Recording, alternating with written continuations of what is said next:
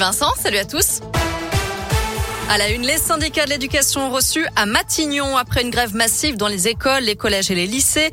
Les syndicats des personnels de l'éducation sont invités à échanger cet après-midi avec le Premier ministre Jean Castex, excédé par les changements de protocole sanitaire et la difficulté à les faire appliquer. Les profs, les assistants d'éducation, les CPE, mais aussi les parents d'élèves se sont mobilisés aujourd'hui partout en France pour dénoncer une mauvaise gestion de la crise sanitaire dans les établissements scolaires. Même les inspecteurs d'académie, pourtant discrets habituellement, étaient appelés à manifester. À Lyon, plusieurs milliers de personnes se sont rassemblées devant le rectorat rue de Marseille. Parmi eux, parmi elles, Séverine, professeure en lycée professionnel. Moi, je suis venue aujourd'hui parce que euh, je veux montrer mon ras-le-bol des ordres et contre-ordres d'un ministre qui n'écoute absolument pas ce qu'on a à dire, qui décide avec euh, ses hauts fonctionnaires, j'imagine, tout tout seul. Parce que c'est bien beau de dire qu'il nous écoute, mais il euh, faudrait peut-être voir les actes. Et pour l'instant, bah, il n'y en a pas. Hein. Donc, euh, encore une fois, euh, il se gargarise de tout ce qu'il fait dans les, enfin, sur la, à la télé, dans, dans les journaux, voilà. Par contre, à nous, il nous parle pas. Donc, c'est pareil. Moi, j'ai pas d'abonnement à des journaux payants, style le Parisien, pour apprendre ce que je dois faire le lendemain. Donc ça, ça m'énerve grandement. je trouve que c'est très méprisant. J'ai jamais vu un ministre pareil. Franchement, là, jamais.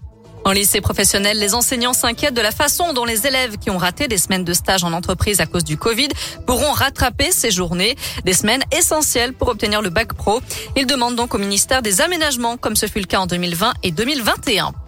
La qualité de l'air se dégrade dans la région. Un épisode de pollution aux particules fines est en cours dans la métropole de Lyon et le Nord-Isère. La préfecture a activé aujourd'hui le niveau information recommandation. Il est conseillé d'abaisser sa vitesse de 20 km heure sur les voies limitées habituellement à 90 km heure ou plus.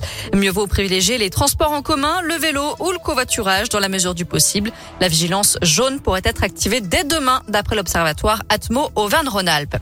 En bref, une allée au nom de Franck Labois, inaugurée aujourd'hui dans le 8e arrondissement de Lyon. Franck Labois, c'est ce policier tué en intervention en 2020 à Bron, percuté par un chauffard.